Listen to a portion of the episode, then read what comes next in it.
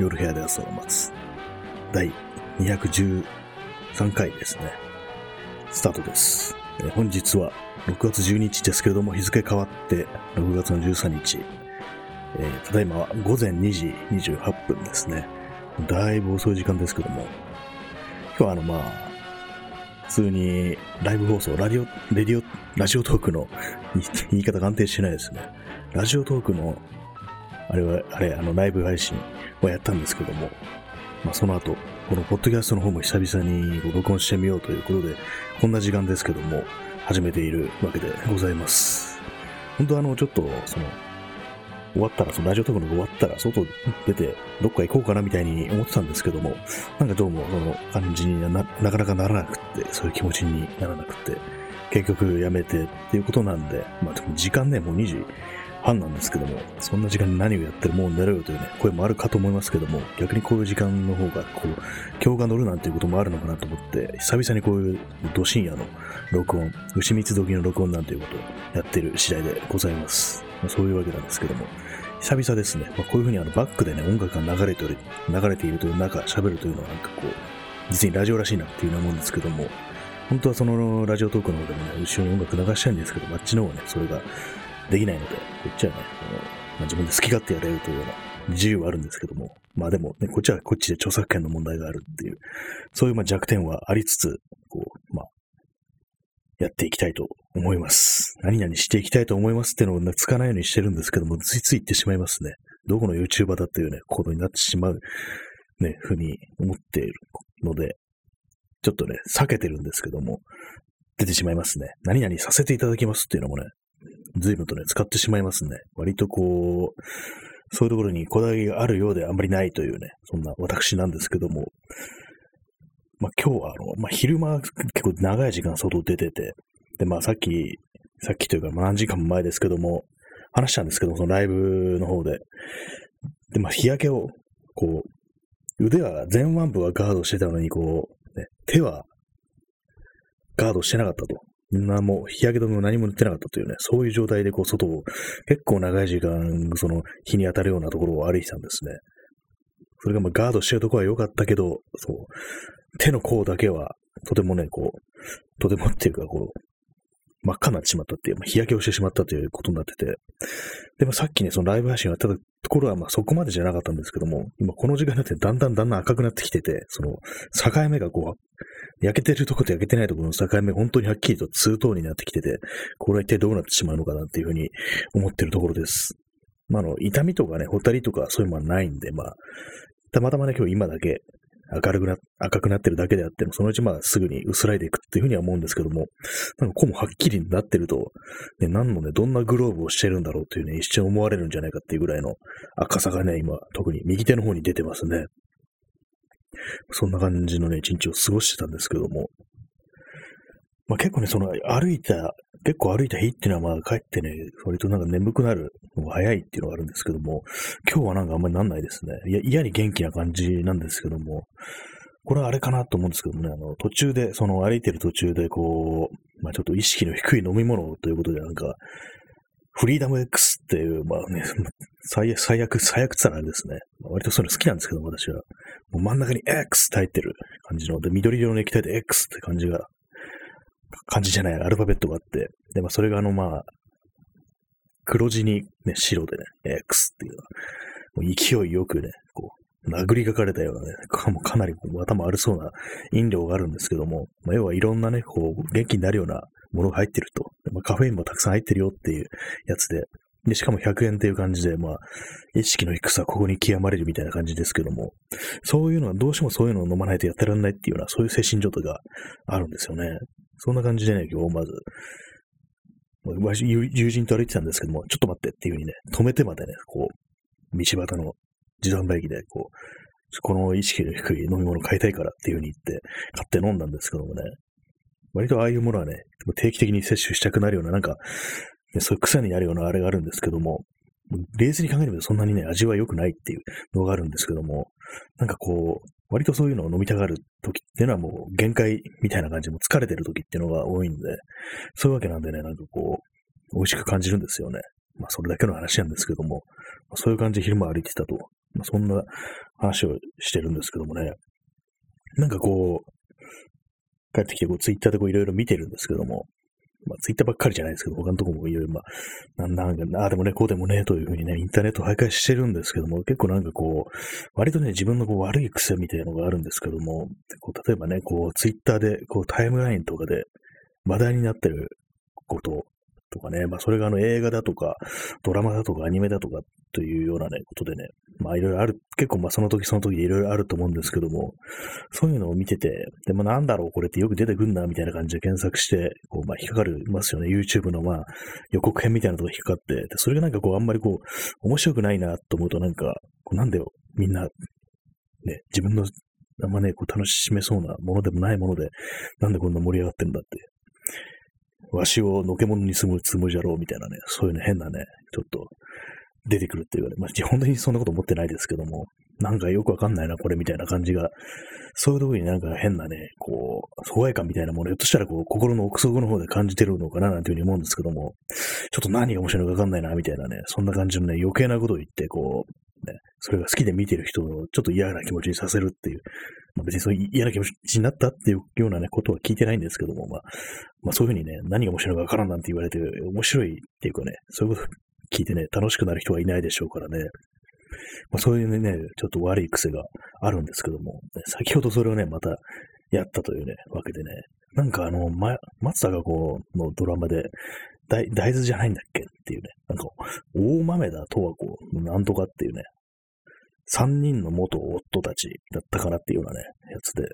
もうタイトルがもう思い出せないんですけども、それの、なんだろうと思って予告を見てたら、なんかね、こう、なんじゃこれみたいな感じで、自分には、これは関係ない世界だな、みたいなのがあって、まあ、全然こう、ストーリーとか把握しないんですけども、まあ、さんにんの元夫がいるぐらいのね、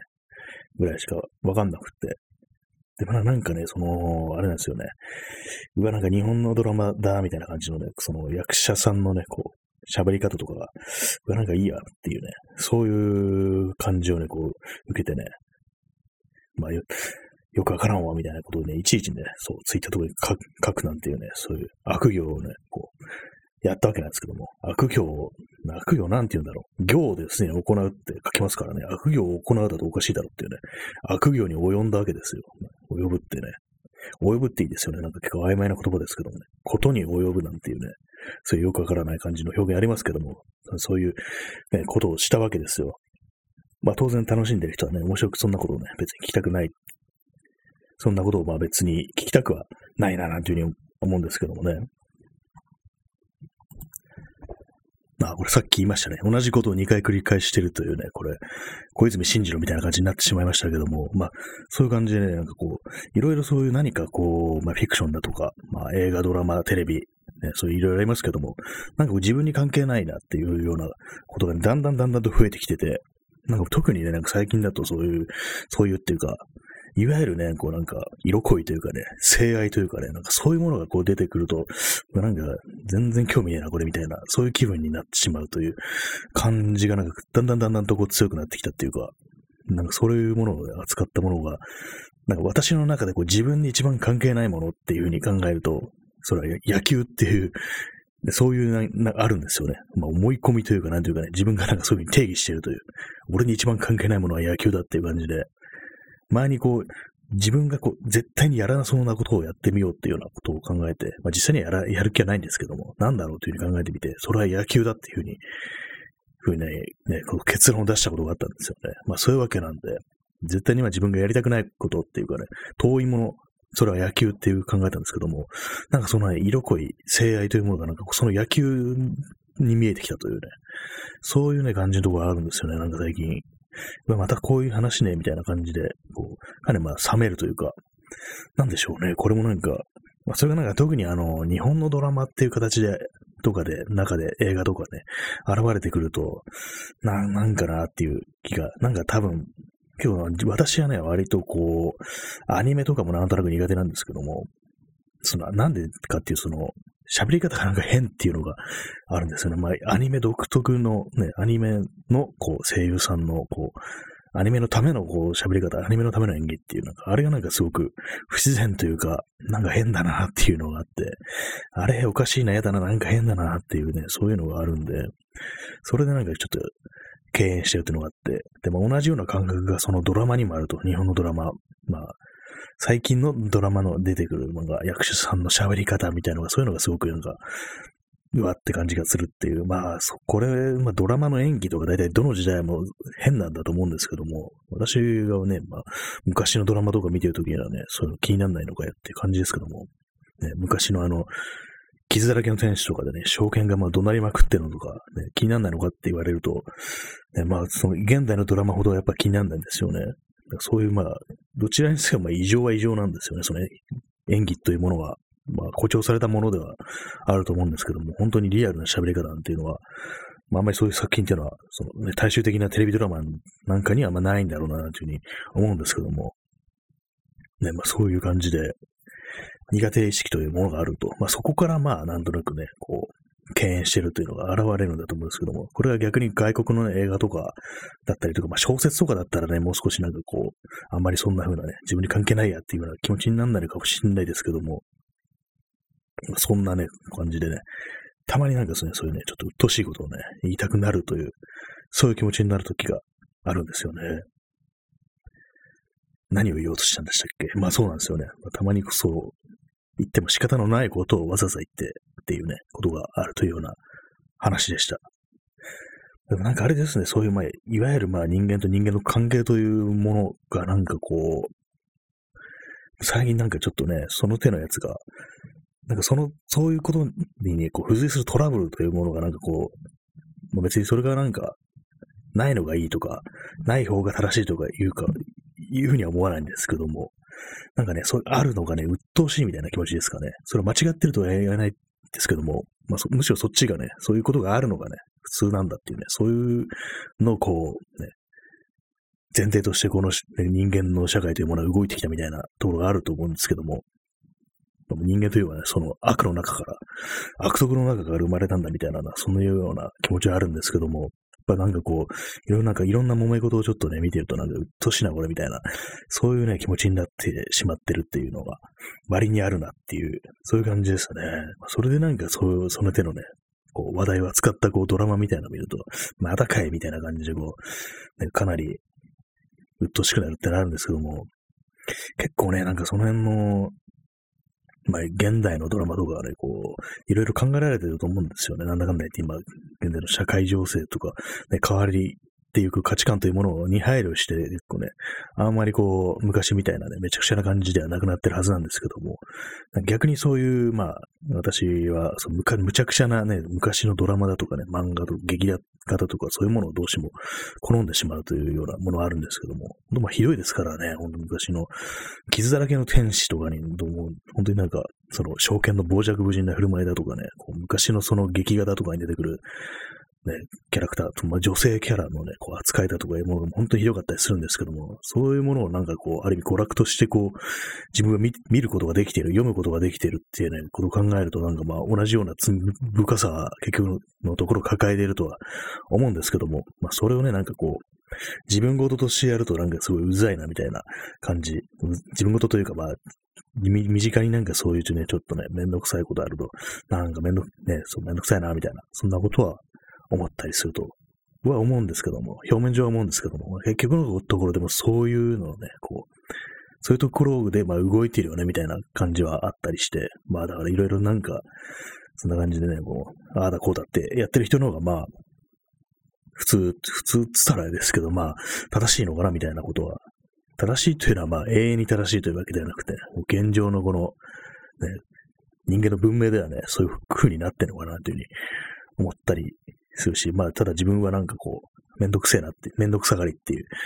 そういうところがなんかあるかなっていうふうに思うんですけどもね。いや、最近ね、あの、まあ、昨今ね、あの、ビデオゲームの中、特にまあ アールピージー だとかね、そういう感じで役割を演ずるというね、そういうまあ、要素のあるビデオゲームとかだとね、そうまあ、いろんな会話のね、選択肢を選ぶというようなのがあって、で、そういう中で、こう結構その、まあ、人と人の関係でこう、ロマンスみたいなものが発生するっていうね、そういうやつが最近あるんですよ。割にね、私はね、そういうね、選択肢もね、うわ、なんか出てきたけど、なんか、この後ね、その関係とかがね、厄介になってきたら、なんか、めんどくさくなるからやめようみたいな感じでね、その、そういう選択肢を選ばないっていう傾向にありますね。まあ、例えばね、あの、私がまあ、この放送とかでよく話題にしてるあの、フォールアウトフォーっていうね、まあ、ポストアポカリプスの、まあ、核戦争後の世界をね、こう、旅するっていうのはあるんですけども、それでまあ旅にそう同行してくる仲間とか、まあいろいろいるんですけども、まあ男性も女性も、まあ主人公はね、こう、性別選べるんですよね、自分の操作する。まあそういう感じなんで、まあいろいろその、まあ別にその、ね、カップリングというもののね、性別が決まってるわけじゃなくて、別に男女、女男とかじゃなくて、別に男男、女女でも何でもいいっていうね、そういうようなね、感じになってるんですけども、でもそこでまあ旅、一緒に旅をしていてね、こう、いろいろ信頼をね、こう積み重ねていくと、ね、まあ例えばね、まあ一緒に旅をするね、まあ男性キャラとかいるんですけども、まあ、今で、俺は今までこう、いろいろ、まあ、すごいね、ぶっきらぼうでつっけんので、お前に対して結構ね、そっけなかったけど、本当は尊敬してるんだ、みたいなことをね、言い始めるんですよね。で、そこでなんかこう、信頼度がマックスに達すると、もう、満を持してね、口説くっていうね、選択肢がね、その会話の中に出てくるんですよね。赤い字でね、表示されるんですよね。口説くっていうね。実際、まあ、そのボタンを押してみれば、どのように口説くのかわかんないんですけども、私はね、それを押さずになんかこう、無難な選択肢でスルーして、旅を続けるなんていうね、ことをね、結構、やりがちですね。やってますね。不思議ですよね。なんかこう、別に何をやってもいいのにっていう感じで、でもなんかこの先二人のね、関係がどうかしちゃったら、このね、旅に同行してくれなくなるかもしれないなんて、別にそんなね、システムはないんですよね、多分。それなのになぜかね、そう、選択肢を選ばないなっていう感じのことをやってるんですけども、でもそれ以外にね、あの、あのアサシン・クリード・オデッセイというね、これはあの古代ギリシャを舞台にした、ね、アールピージー があるんですけども、それでまあ、まあ、当然のとく、まあ、主人公はね、男性、女性、両方選べるという感じで、で、私はね、こう男性を選んだんですけども、で、まあ、その旅の途中で、で、まあ、主人公はあの、傭兵なんで、まあ、いろいろな依頼だとかね、頼まれることをこなしていくんですけども、その過程で、こう、ある兄弟と、まあ、仲良く、親しくなると。で、まあ、それでその、兄の方が、まあ、ギリシャでこう、詩人としてこう、ギリシャじゃないや、アテナイでこう、詩人としてね、こう、身を立てたかったんだけど、うまくいかなくってね、故郷に帰ってきたっていうようなところで、で、まあ、それに弟がいて、弟はね、その、アテナイでこう、兵士としてね、こう、スパルタと戦ったけれども、その、戦いから戻ってきても、その、ピーティーエスディー にこう悩まされているっていうような、そういうキャラなんですけども、それをね、こう、いろいろ同行して、解決してるうちに、だんだんとこうね、絆が深まってきて、で、ある日ね、こう、兄の方に、お前散々今までよくしてくれたから、たまにはこっちからお礼したいんだっていう風に言われて、それでまあ、料理をね、手料理を振り回りたいっていう風に言われて、こう、山の上のすごい景色のいいところで、二人でね、食事をするんですけども、で、そういう感じでね、こう、やっていくうちに、だんだんそのね、兄と弟と、まあ、自分のね、私の操作するキャラで三角関係みたいな感じが出来上がっていって、で、それであの、まあ、その兄弟が、俺たちの二人のどっちを取るんだみたいな、そういうね、展開になるんですよね。で、私はね、そこで選んだね、選択肢が、いや、俺は二人のことは友として好きなんだっていう、そういうのを選んだんですよね。まあ、どちらでもないというやつですよね。で、そしたらその、そうか、今までいろいろよくしてくれてありがとう。でも、これでさよならだなっていうふうに言われるんですよね。え、友達の、としての関係が続けられないのっていうね、そういう感じであの、退場していっちゃうんですね、二人とも。その、主人公の前から。それをね、ちょっと見てね、あ、これかっていう感じで、あの、よくね、女の人がね、なんか、よくね、そういう感じで、まあ、私のこと、自分のことは、まあ、そういう、まあ、異性のね、こう、見る目で見てて、で、まあ、それでなんか、その関係がおかしくなって、友達としても付き合えなくなるっていう、あ、これね、みたいな感じでね、そう、不思議な話ですけども、そういうね、古代ギリシャを舞台にしたビデオゲームで、そういう、あ、あるわ、みたいな感じのね、ことをね、覚えるっていうね、覚えるというかね、もう見出すというね、ことがあったんですよね。不思議ですね。こう、ね、紀元前からやることがあったのかいっていうね、感じですけども、ちょっと面白かったですね。二人とも本当に、そこから別に関わりなくなってしまうっていうのがあって、ね、俺は二人のことを友としてっていうね、言ったが、っていうね、三択なんですけども、まあ、兄を選ぶか弟を選ぶか、ね、友としてっていうね、選択肢しかないんですよね。両方選んだりっていうのはなかったですね。まあ別にそういうようなね、まあばっかりじゃないんですけども、なんかね、ほんと思い、思いました。まあ、これね、こういうのを、まあ結構そう頻繁に、まあ体験してる人がいるんだろうな、なんていうふうに思ったりしました。まあ別にね、男性でもね、そういうことはあるでしょうけれどもっていうね、感じで、まあ思うんですけども、まあなんか、なるほどねっていうね、感じを覚え、覚えたというね、ところでした。いろいろありますね、最近のは。もうそれはなんか本当になんか、もうカップリング特に性別というものはないんでね、別に男男、女女、女男でも、ね、男男でも何でもいいっていう感じになってるんですけどもね、まあただ、今後ね、旅を続ける中でも、そういう選択肢が出てきたら、俺は二人のことを友としてっていうね、お前のことは友としてみたいな感じで、もう全部選択肢選んでいこうかななんていうふうに思ってるんですけども、皆様いかがでしょうかいかがでしょうでしかじゃないんだよって感じですけどもね、感じで。なんかね、そう、選びたくないっていうのはありますよね。不思議と。結構なんか現実のモラルに、そういう、まあ、ね、その アールピージー の世界なら何を選んでもいいんですけども、なんか割と現実のモラルに私は結構縛られるっていうようなところがあったりして、もうなるべくこう血を見ない選択肢みたいなものをね、選がち、選びがちですね。あんま悪い、悪いことできないなっていうのがあって、まあそんなところでした。今日は何をね、こう話したいのかっていう感じですけども、えー、時刻はただいまにじごじゅっぷんですね。この夜遅くに何を話しているのかって感じで。で、まあ、あれですね、あの、にじゅうにふん喋ったところです。毎日ね、あの、ライブ放送の方ではさんじゅっぷん喋ってるんですけども、なんていうんですかね、この感じっていうのは、まあ、ポッドキャストにはポッドキャストの時間の流れ方っていうのがやっぱりあるのかななんていうふうに思ったりします。まあ、まあ、見てる人が、見てる人っていうかね、聞いてる人がリアルタイムにいるのかいないのかっていうのは、が、まあそういうところが、あの、結構ね、その、時間のね、感じ方みたいので、ね、影響をしてるのかなっていうふうに思うんですけども、こっちはなんかこう、ずっと自分の言いたいことのみで進んでいくっていう感じなんで、割とコンパクトにまり、まとまりがちなところはありますね。ライブ放送だと、たまにこう、コメントだとかね、来たりとか、たまにリアルタイムで数字でこう、今何人が見てますっていうのが見えるんで、そっちのにも多少の注意が向くんで、自分のトークのみで、こう、出来上がるものではないというような、そういうところがあるんで、まあ、それでこう、時間の、経ってる時間の感じ方の違いっていうものがあるのかな、というふうに思ったりしますね。まあ、結構、こっちの、あれで本当にそうですね、あの、とおかにいっかいとかなんかいっしゅうかんにいっかいっていうような感じになってきてしまってるんですけども、まああの、今あの、ラジオトークのね、ライブ配信がまたしてもあの、ライブマラソンっていう、やったらなんかもらえるって、なんかつってもあれなんですけども、あの、アマゾンギフトなんですけども、じゃあやるかみたいな感じで、まあ、一つのね、なんかこう、モチベーションになる感じがあるんで、まあ、仮にまあなくてもね、やってたと思うんですけども、何かあるとじゃあやろっかみたいな気にはなるんでね、まあ、あれがね、毎、毎月やったりしたら永遠にやり続けるのかっていう感じはしますけれどもね、どうなんでしょうかね。まあでもまあまあまあ太っ腹だよなというふうに思ったりはしますね。なんかあれですね、もうさっきはですね、もう結構なんかこういろいろ喋ることがあるというか、こう、まあ、多少ね、ちょっと過激なことを言ってみるか、みたいな感じのね、そんな感じのね、テンション始めたんですけども、いざやってみると結構普通ですね。そんなになんかおかしなことは出てこないななんていうのがあるんで、たまにはね、こう、男子たるものをね、一度は炎上みたいなね、そんな感じのことは別に思ってないんですけども、なんですかね、この男子たるものってよくわかんないですよね。意味不明、割と意味不明なんですけども、なぜ男に限るのかなんていうふうに思ったりはしますね。まあ、そんなようなことを考えながら、こう、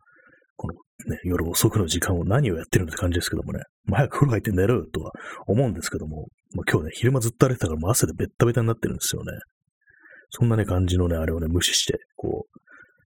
マイクの前で独り言を喋ってるという感じなんですけども、えー、そんな一日、ろくがつじゅうににち土曜日、皆様いかがお過ごしでしたでしょうか。なんか静かですね。こう、インターネットとか見ててもって、まあ毎回言ってますけどもね、今日はあのー、吉祥寺の街にも行ったんですけども、まあ昼間はね、こう、西武線線をね、ブラブラしてて、で、まあ最終的に吉祥寺まで行って、そこで、から帰るって感じだったんですけども、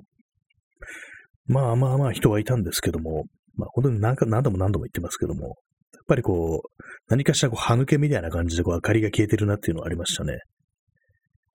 今まであったはずのものが、やっぱりこうお店だとかそういうのはな、なんだかんだでこうなくなってるっていう感じで、でそれがあの一気に全部っていうわけじゃなく、こう歯抜けみたいな感じで消えていくと。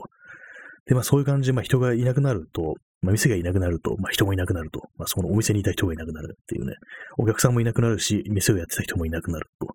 で、まあ人間の活動が一つ消えるということで、そこから発せられる音がなくなるっていうね、こともあるって。で、まあそれがなんかこう変な、妙なね、ないだ空気というか、その、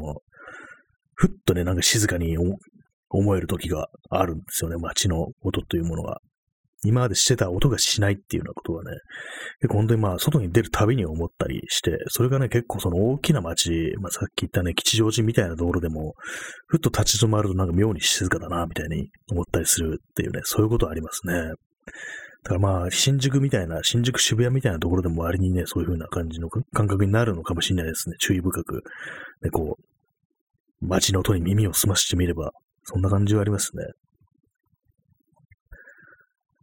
まあ、どの街も、まあ、このコロナになってから、まあ、東京は出てないですけども、まあ、いろいろなんだかんだ出て、行きはしましたけどもね、その大きい街区は。まあ、普通にまあ、生きてりゃ行くだろうっていう感じは多少はあるんですけども、ね、新宿、渋谷だとか、まあ、上野だとかね、そっちのも、いろいろまあ、見たりはしてきましたけども、まあね、まあ、その辺、やっぱ、どの街にも、やっぱ、以前はなかった静けさというものがね、なんか隙間みたいなものができつつあるなっていう感じの、ね、ことは覚えますね。一体どうなるんでしょうかっていう感じですけどもね。なんかワクチンさえ打てればみたいな感じ、すべてが元通りだみたいな、時間すら巻き戻してくれるっていうような、なんかそんなような、ね、感じになってないかっていうふうに思うんですけども、まあ、ないよなっていうね、ほんとおかしいですよね、ほんと。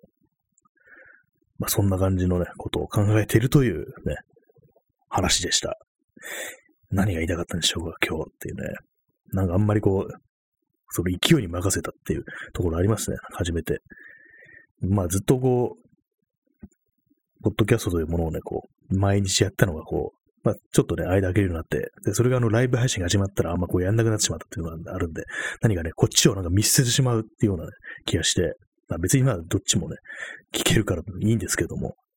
まあそのライブ放送の方も結局あの、ポッドキャストサーのねプラ、プラットフォームにアップロードしてるから別にあっちもポッドキャストだろうっていうね感じはするんですけども、なんとなくね、このアンカー エフエム で始まったこの放送というものに対する愛情みたいな、愛着みたいなものは結構あるのかなというふうに思ったりして、なんかそれをね、そのままにしておくということができずに、こういうふうに夜遅くにね、薄道時に喋るなんていう、本当にまあ、ね、とんでもないことをやってるという、ね、わけなんですけども、まあそういうようなところで、まあさんじゅっぷん、ほど喋ったところで本日は終わりにしたいと思います。なんかあのー、ちょっと前ね、去年、去年じゃない、あの、先月はあの、ラジオトークの方でもいちじかんでこう毎日喋ってたんですけども、結構長いのをね、あれを一体どのようにしてこうやってたのかなんていうふうにたまに思うんですけども、不思議ですよね。さんじゅっぷんはさんじゅっぷんでちょっと短いような気がしてたんですけども、逆にこのポッドキャストだと、なんかにじゅっぷんぐらいがなんかちょうどいいようなそういうような感覚があったりして、まあ喋ることがあれば延々と続ければいいんですけども、なんかそれぞれのこうねこうサービスというかプラットフォームとかそういう形式に応じてなんかこう最適な時間というものが変わってるのがなんか変な感じはしますね。まあどっちでもいいんですけどもね、このところ何でも OK っていうところでした。はい、えー、そういうわけで本日。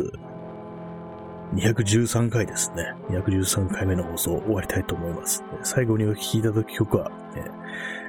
えーえー、なんとかかんとかでスリーオクロックインザモーニングです。この曲はずっと変わりませんね。でも、誰が、誰の曲だったかたまに忘れてしまう時があります。今忘れてます。そんなわけで本日はこの辺りで。それでは、ご清聴ありがとうございました。さよなら。